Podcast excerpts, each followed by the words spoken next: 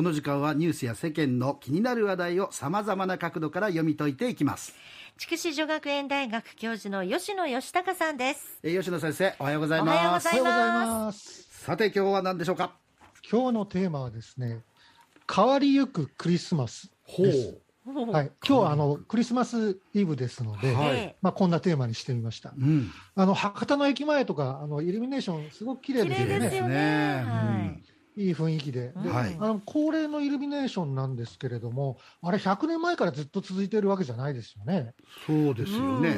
クリスマスやはり少しずつ変化してきているので、今日はそのことについてお話をします。はい、で、世代によって捉え方も違いまして、メーカーのバンダイが今年の秋に、クリスマスについての意識調査をしました。はい、でこれ世代に分けて調べているんですね。子ども世代、親世代、祖父母世代に分かれています。ちなみに塩志さん、今おいくつですか？何歳ですか？58ですね。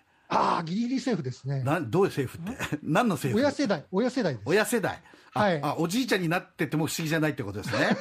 この調査で親世代の年齢が27歳から58歳なので、水木さんも当然親世代になるので、僕は祖父母世代です。あら、そうですか先生。はい、それはさておいて、はい、この意識調査でクリスマスで楽しみにしているのは何ですかという質問があるんですね。はいはい。で、子供世代では1位がクリスマスプレゼントをもらう。そうですね。こう答えた人が8割ぐらいいて、2位がケーキを食べる。はいはい。それもわかる。ところが親世代と祖父母世代になりますと、これが逆転しましてね、1位がケーキを食べるなんですよ。でもなんかわかる気がします。わかります。で、自分が子供の時を思い出して回答してるんですけれども、はい、どうでしょうか？ケーキですか？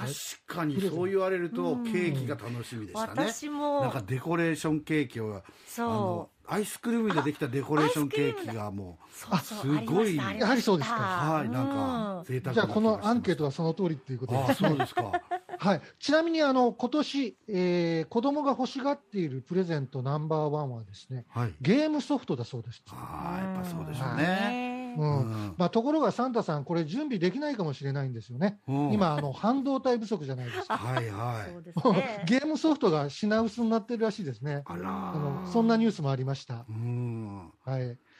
素朴な疑問なんですけれども、そのクリスマスプレゼントですね、この習慣いつから始まったんだろうと、ちょっと好奇心が芽生えて新聞を調べてみたんです。僕これ結構古いですよ。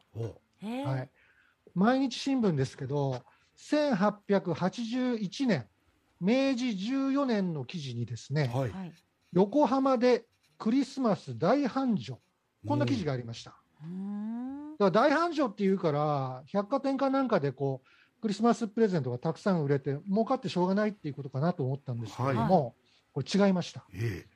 横浜にかつて天主堂と呼ばれるカトリックの教会があったんですね。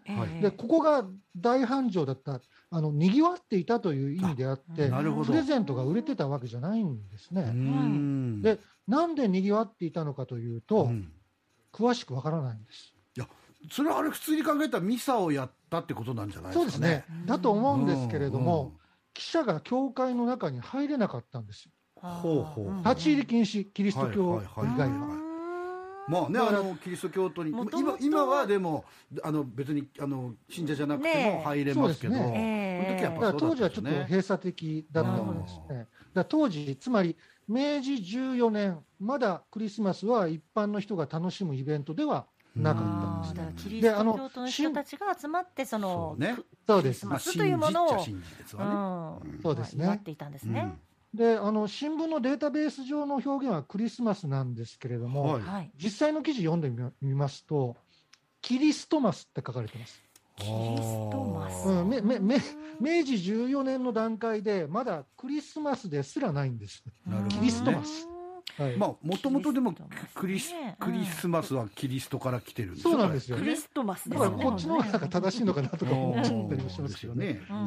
じゃあいつ頃からクリスマスプレゼントが一般的になったのかと言いますと、いろいろ調べて1906年この辺りだと思うんです。明治39年なんですけれども、この年のクリスマスの日、朝日新聞の記事にこう書かれてるんです、ちょっと古い表現になるんですけれども、クリスマスのプレゼントを新年のプレゼントとし、楽しく面白く新しき春を迎うること、大なる流行となりきたれり。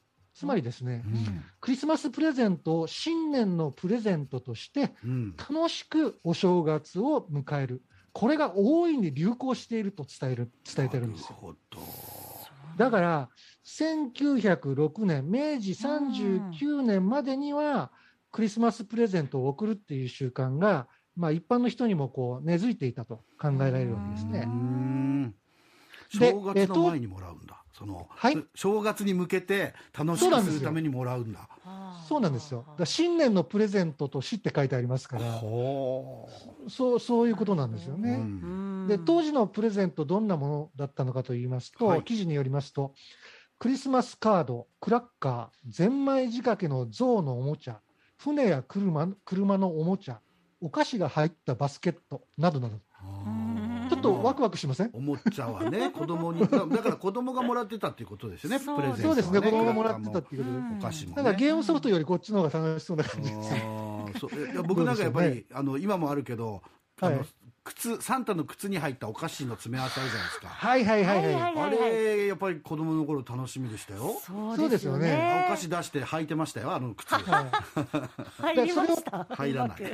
それを源流をたどっていったら、多分このお菓子が入ったバスケットとかこの辺なんでしょうね。ところがですね、クリスマスケーキについては全く書かれていないんですよ。で、一説にはクリスマスケーキが最初に作られたのは、この記事が書かれてから4年後、1910年、不二家が創業した年ということなんですね。だからそうだとしますとね、日本人は、1910年代に、クリスマスプレゼントと、クリスマスケーキ両方を楽し始めたということになるんですね。これざっくり言えば第一次世界大戦前後なので、結構昔ですよね。そうですね、結構昔ですよね。だから冒頭で取り上げた意識調査じゃないですけどね、当時の人にクリスマスで楽しみにしている人を楽しみにしていることは何ですかって聞いたら、なんて答えるんでしょうね。クリスマスケーキかプレゼントか、なんでしょうね。なんか時代を超えてね、そんなことを想像するのも面白いかなと思って、今日はこんなお話をしました。いや、もうそんなこと言ったら僕来年はおじいちゃん世代になってるってことですからね。